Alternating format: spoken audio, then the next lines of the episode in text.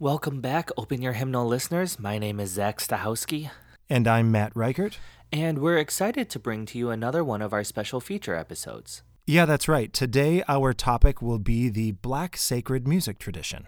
In addition to the variety of music that we'll be sharing with you on this episode, I am really excited about the different voices, the different people that we were able to include uh, to help illuminate uh, the history, some of the context of Black sacred music. That's right. Today, you're going to be hearing from two special guests. First, Lene Gray, who is a wonderful friend of ours and just a, a beautiful soul and a wonderful musician and a master teacher. And second, you're going to hear from the voice of Leon Roberts, who is a consequential Catholic, black Catholic composer who passed away just about 20 years ago. Yeah, you'll hear them make mention of a few people who have actually gone before us. I think of uh, Derek Campbell and Father Clarence Rivers, uh, just to name a few. And so, of course, we remember them in prayer as uh, we hear the voice of Leon, as we hear this music. So, we're going to kick things off with our first musical selection. This is the song We've Come This Far by Faith. We've come this far.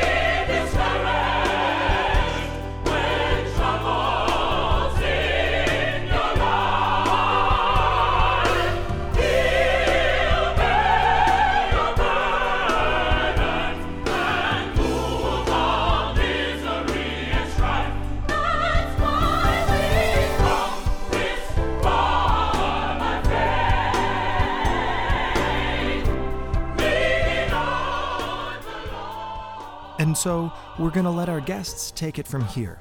Lene spoke with us recently, and you'll hear the voice of Leon Roberts from a presentation at the National Association of Pastoral Musicians Conference in Cincinnati, Ohio from 1985.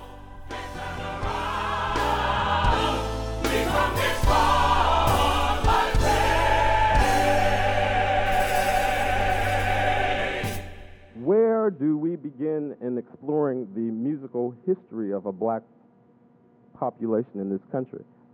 It's kind of hard to take our liturgical sense and just take some gospel music and throw it in there and call it a day. No, it requires much more research than just that. What is African American religious music? Dr. Portia Maultsby states that Afro American religious music is a form of expression that reflects the religious and daily experiences, cultural values, social needs, and aesthetic priorities of black Americans. The diverse nature of this large body of music results from centuries of varying and changing environmental conditions to which blacks have had to adjust Black Americans have been practicing cultural adaptation since the first African was placed into the dehumanizing system of slavery. I grew up going to church at my grandmother's church, who was an AME Zion, African Methodist Episcopal Zion Church. And you knew that when you were going to an AME Zion church, the music at that time was very what we considered high church service. A lot of singing, a lot of responses, a lot of music making. My grandmother happened to be the organist of the church. I was always mesmerized by the gift of song each person in the community of faith in the church came to They were present. We talk so much about full, active, conscious participation, but that's what I grew up with. The beginning of our services began with great song to the end of the service, where we would be lifting up high the songs that were written for the church.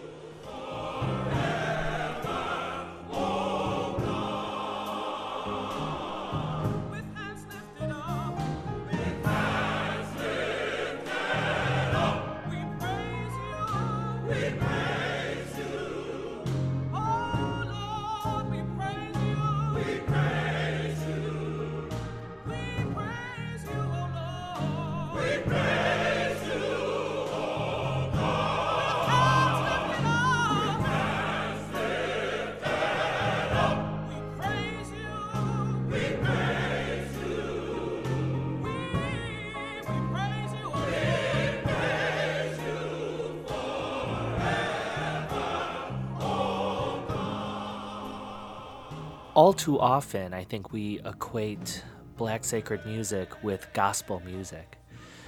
And what we've learned in listening to Leon is that it's actually far more complex than that. Leon categorizes black sacred music into four categories moans and chants, spirituals, hymns, and gospel. Moans, chants, and cries for deliverance. When I was growing up, in my mother's church, they used to line out a hymn. Am I a soldier of the cross? And everyone in the congregation would join in by answering. And this type of moaning had a way of inspiring people and bringing them in touch with the living God.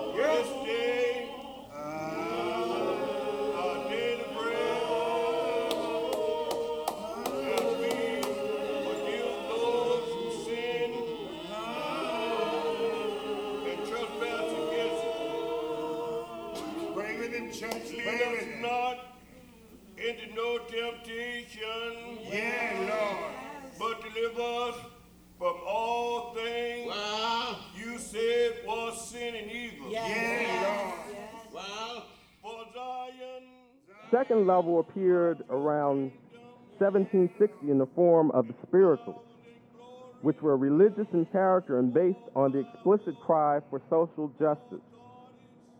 Dr. Wyatt T. Walker, author of the book Somebody's Calling My Name, states that from a sociological viewpoint, perhaps the primary contribution of the spirituals to the slave community was the cohesive influence they had upon the invisible church and the general populace of the slave quarters. It was the music of the slaves more than anything else that gave them a sense of community. Everyone could participate, and, and the spiritual form and performance were non exclusionary. As Wendell Whalum notes, if a member of the group could not sing, he could pat his foot. If he could not pat his foot, he could sway his head. And if he could not swear his head, he could stand up and be a witness. Let us look at seven reasons why the spiritual is so important. Number one, the spiritual is important because it gives the community a true and valid and useful song. Number two, it helps to keep the community invigorated, to inspire the uninspired individual is the third point of the spiritual. Number four, it helps to enable the group to face its problems. We should never try and discourage people from accepting the fact that we do have problems. And the songs that we can sing that we sing in church should be sung with such enthusiasm that it helps us not only to forget about those problems, but to leave knowing that Jesus Christ is able to take control and give us solutions to all of our problems. Number five, this, the spiritual helps us to comment on this, the situation of the community. It's a very political song. Number six, it helps to stir each member to personal solutions and to a sense of belonging in the midst of a confusing and terrifying world. Number seven, and finally, it helps us to provide a code of language for emergency use.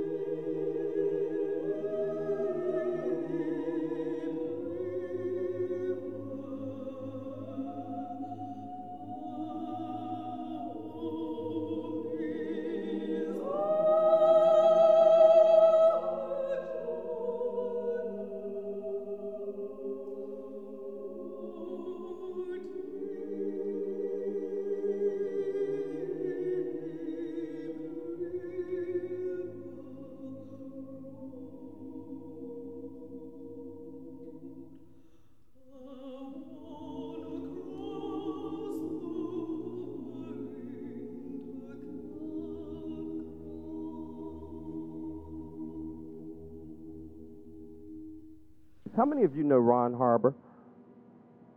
I was with Ron Harbour at Kenneth Lewis's house, and Kenneth can witness to this. We were at a reception at Kenneth's house, and at the end of that reception, Ron Harbour walked over to the piano and he started playing Great is Thy Faithfulness. When he got finished singing that song, something went through everybody in that room. Am I not wrong, Kenneth? Something happened when Ron Harbour sang that song.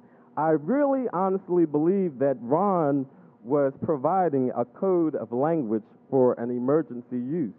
Because afterwards, I asked Ron, I said, I've been knowing you for years, and I have never in my life heard you sing with that much conviction.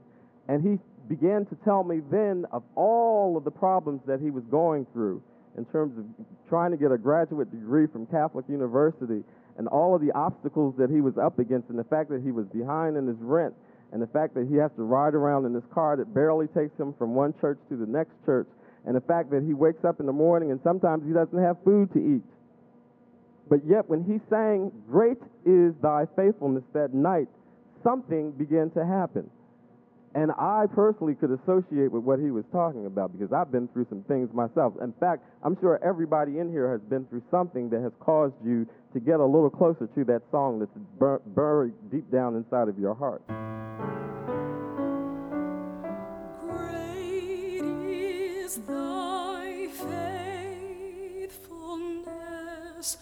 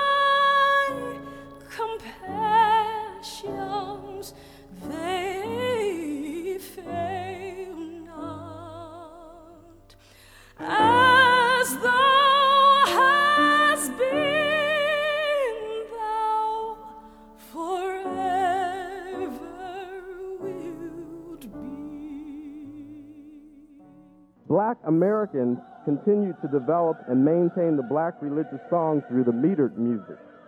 This musical form developed approximately around the year 1800 and continued through the year 1900. Hymns of improvisation appeared in the year 1875 and, and continued into the late 1940s.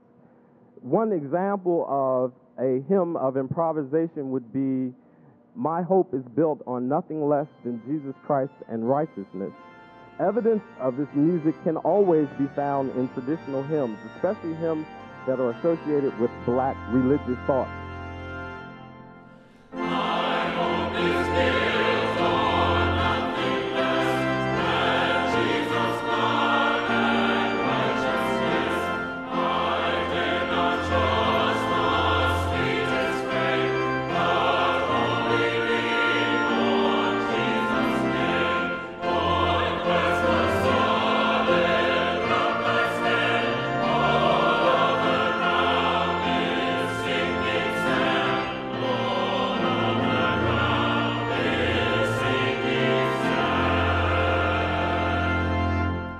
Can recall very uh, many occasions standing next to my family, and we were singing those hymns of the church Precious Lord, lead me, guide me, how great thou art, stand by me. And there were certain favorite hymn text composers like Charles Tindley who wrote these magnificent hymn texts. Nothing that required a hand clap, but all that were so theologically and religiously grounded in the faith that you felt compelled to sing and be a part. It was the one time on Sunday and during the week that we all gathered together and looked forward to singing the songs. There were so many wonderful hymns that were not necessarily gospel music. And it was that at that point that I was taught that all of black sacred music could not be lumped into gospel music because certainly there were traditionalists and purists that were set with their mind on the great hymns that were written for the black church.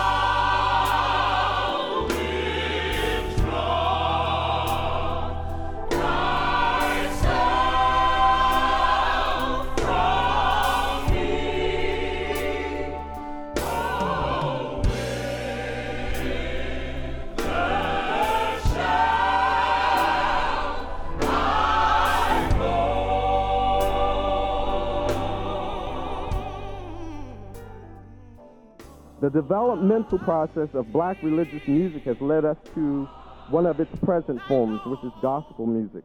Tony Heilbut describes it as good news and bad news. And I can understand why he would say that, because if you go in some churches singing gospel music, it will be good news to some and bad news to others.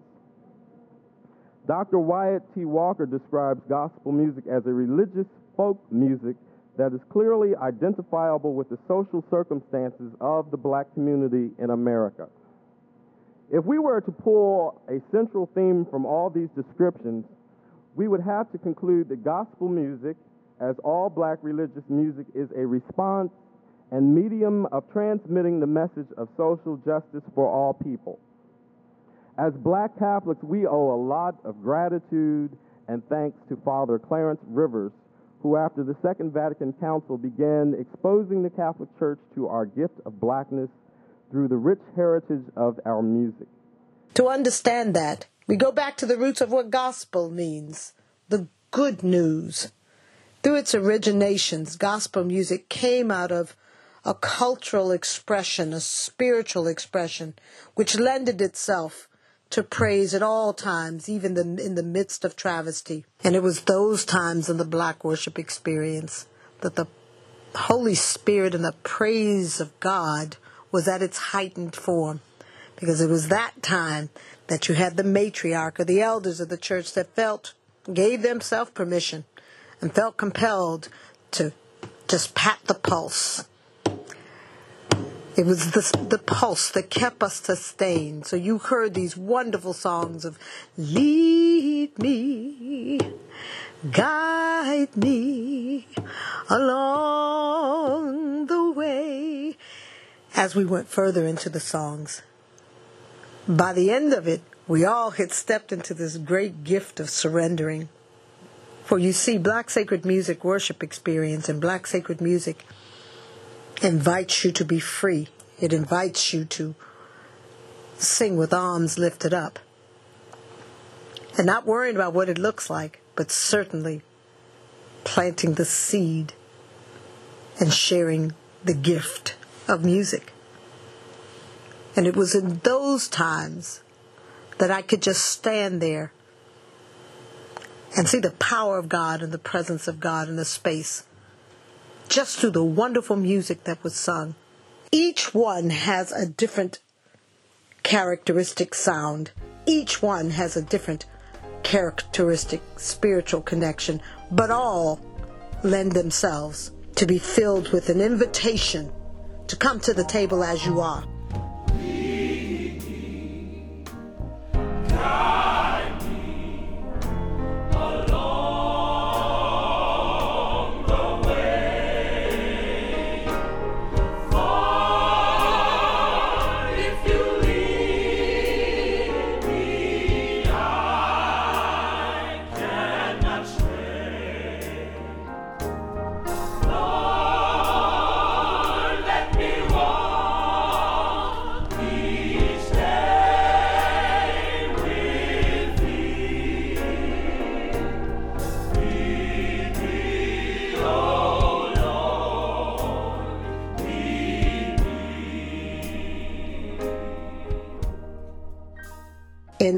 That we do, we have come this far by faith, leaning on the Lord, trusting in His holy word. He's never failed us yet. It is a communal prayer, it is a communal spiritual expression.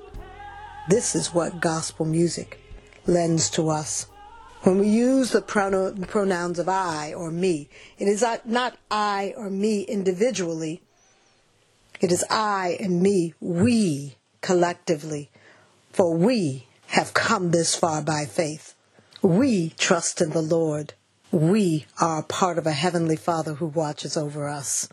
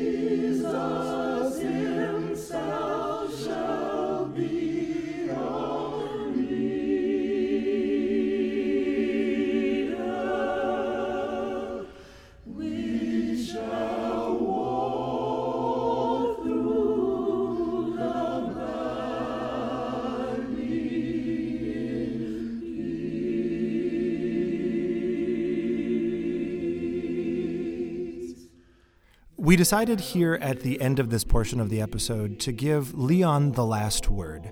Um, in his presentation, you know, he outlines all of the important aspects of these different types of music that are so central to the Black sacred music tradition. But one of the things that binds them all together is that it's all about spreading the good news. And of course, that's what gospel means. So here is Leon talking about using music as an evangelization tool. As Lerone Bennett put it so well, black history, our roots, is a challenge and a call.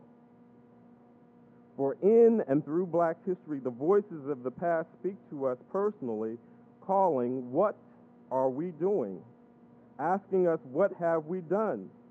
And what are we prepared to do to ensure that the slaves and the activists and martyrs did not dream or die in vain? When we understand the message completely and hear its underlying meanings, it will enable us to sing in a language that will lift spirits, set prisoners free, and loose the chains of oppression. When we understand the message completely and hear its underlying melody, it will enable us to sing the songs of our grandmothers and grandfathers, whether it's Ave Maria, Ave Verum Corpus, or I don't feel no ways tired. When we understand the message completely and hear its underlying invitation, It will enable us to sing, yes, Leon Patillo's song, Go Ye Therefore and Teach All Nations, baptizing them in the name of the Father, in the name of the Son, and in the name of the Holy Ghost.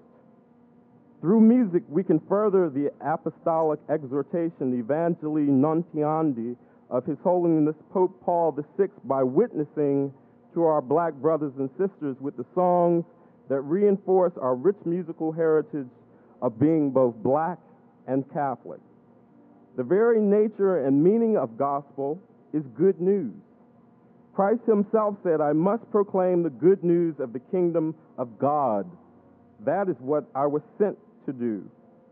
One of the greatest attributes of Christ was his ability to meet people on their level and to be able to understand them and to impart to them release from the oppressions of this life. He further consummates this ability when he says, The Spirit of the Lord has given to me, for he was anointed, for he has anointed me. He has sent me to bring the good news to the poor. As the kernel and center of his good news, Christ proclaims salvation, this great gift of God, which is liberation from everything that oppresses man or woman, but which is above all liberation from sin and the evil one, in joy of knowing that God and being known by him, of seeing him, and of being given over to him. Evangelization through music must be grounded and formed from a total liberating Christian viewpoint. It must be nurtured by the Holy Spirit and have full command of the teaching of Christ. Jesus told his disciples in the first chapter of Acts, verse 8, You will receive power when the Holy Spirit comes down on you. Then you are to be my witnesses in Jerusalem, throughout Judea and Samaria, yes, even the ends of the earth. The music we sing with the, the anointing of the Holy Spirit should have the power to cure the sick, change water into wine, multiply bread, and bring a lost, fallen church back to Christ. Through it, we must reach the unchurched and those who have fallen away, and touch those who are in our communities who have not heard the call.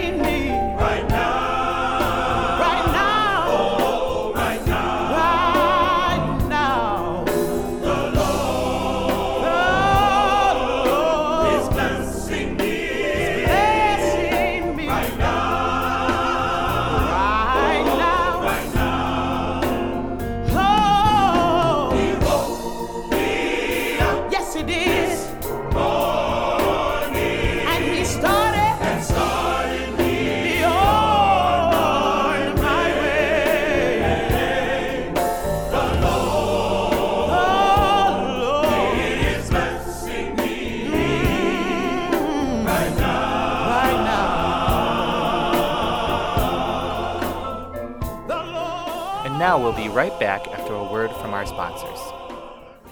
Hello, Northeast Ohio. This is Matt Reichert, And I'm Zach Stachowski. and we're bringing our popular show Open Your Hymnal to St. Michael Parish in Canton for a free pre Lenten mission, Sunday, March 3rd through Tuesday, March 5th. This three night event will engage you in music and storytelling and prepare you for the Lenten season. We'll begin on Sunday evening by celebrating our musical heritage. We'll talk about the liturgical music that has shaped us over the past 50 years. Then on Monday, our friend and legendary liturgical composer Marty Haugen will join us. Zach and I will interview him live for an upcoming episode of Open Your Hymnal.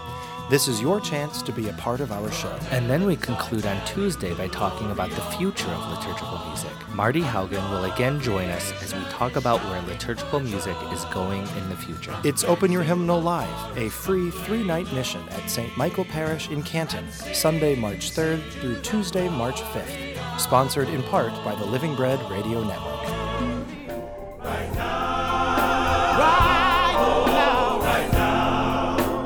Welcome back, Open Your Hymnal listeners. It is now time for the Open Your Hymnal playlist. This is the part of our show where Zach and I get to choose additional music to share with you, drawn from the themes in today's episode. And since today is a special feature episode, we're going to use this time to share with you not only music, but also hopefully to introduce you or reintroduce you to some composers that we feel you ought to know about. So, Zach, who is the first composer you'd like to share with us? Well, I am really excited about this first song as it is one of the most widely used uh, communion song in parishes all over the world, really.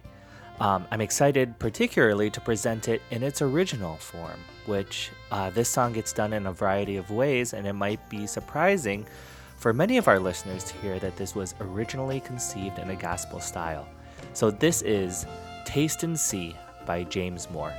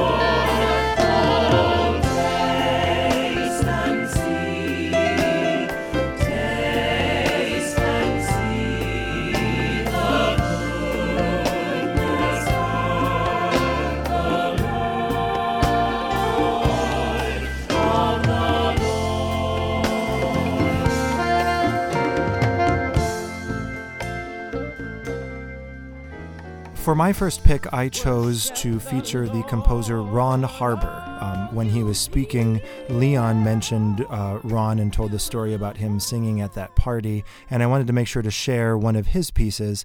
This is a setting of Psalm 27, The Lord is My Light, and it's sung by another wonderful African American composer, Valimar Jansen.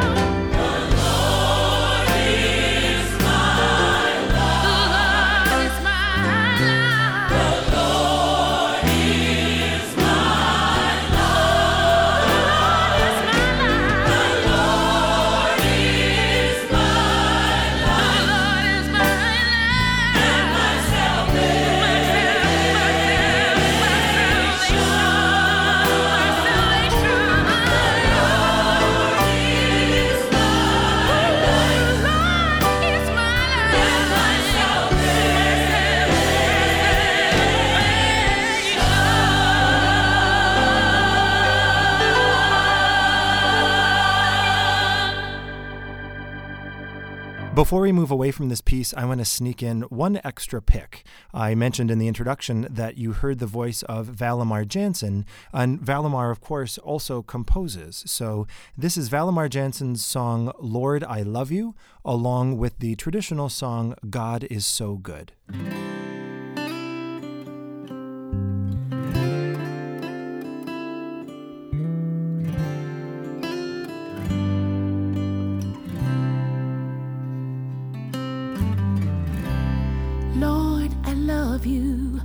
lift my hands before you.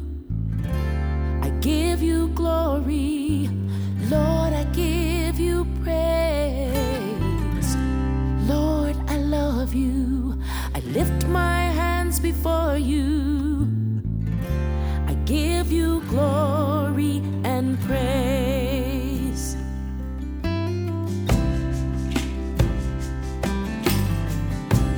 Lord,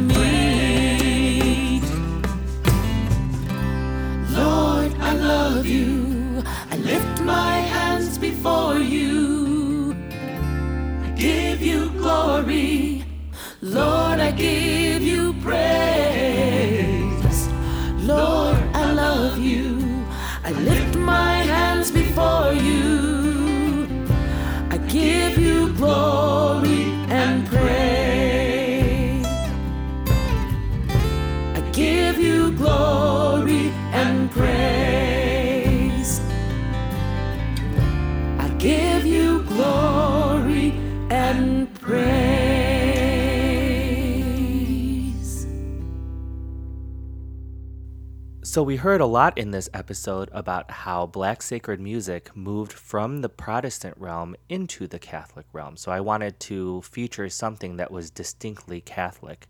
And what could be more Catholic than hymns to the Blessed Mother?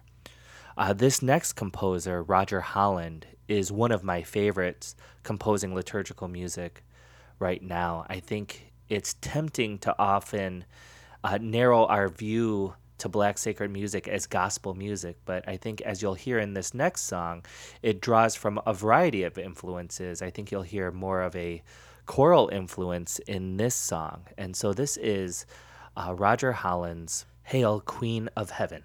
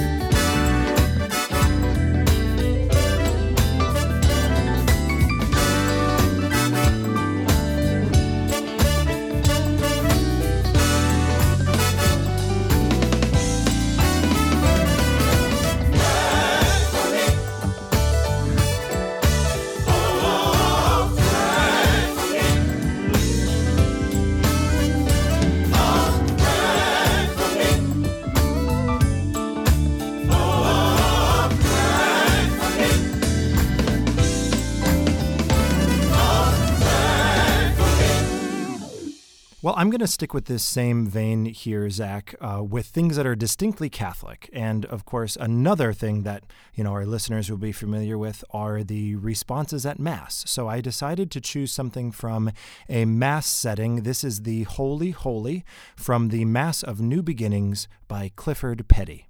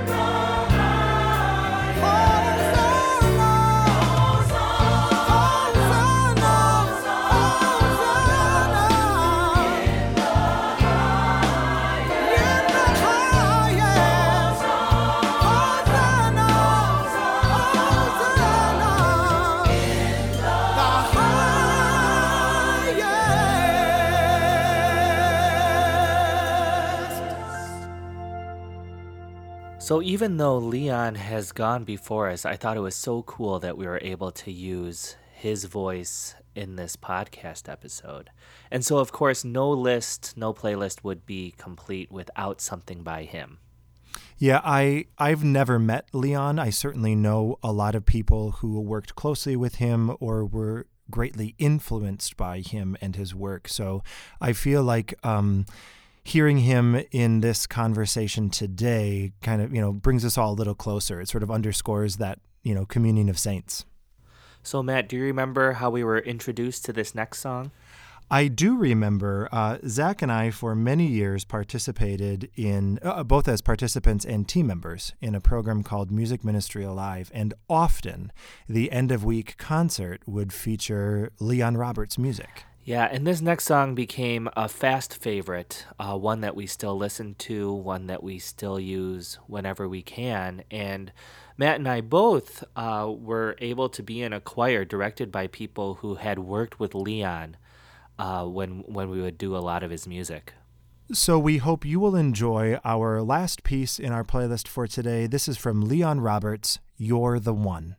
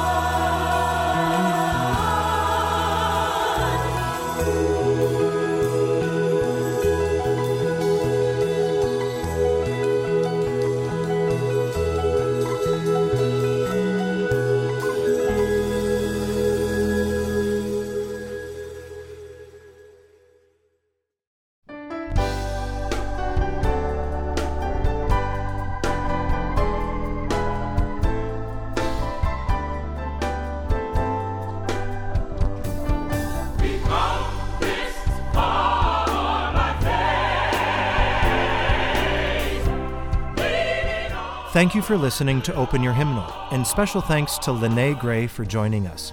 The recording you heard of Leon Roberts was provided by the National Association of Pastoral Musicians. For more information about the songs you heard, links to purchase this music, and additional resources can be found at our website, openyourhymnal.com. Production assistance and support for this episode was provided by GIA Publications, OCP, and World Library Publications.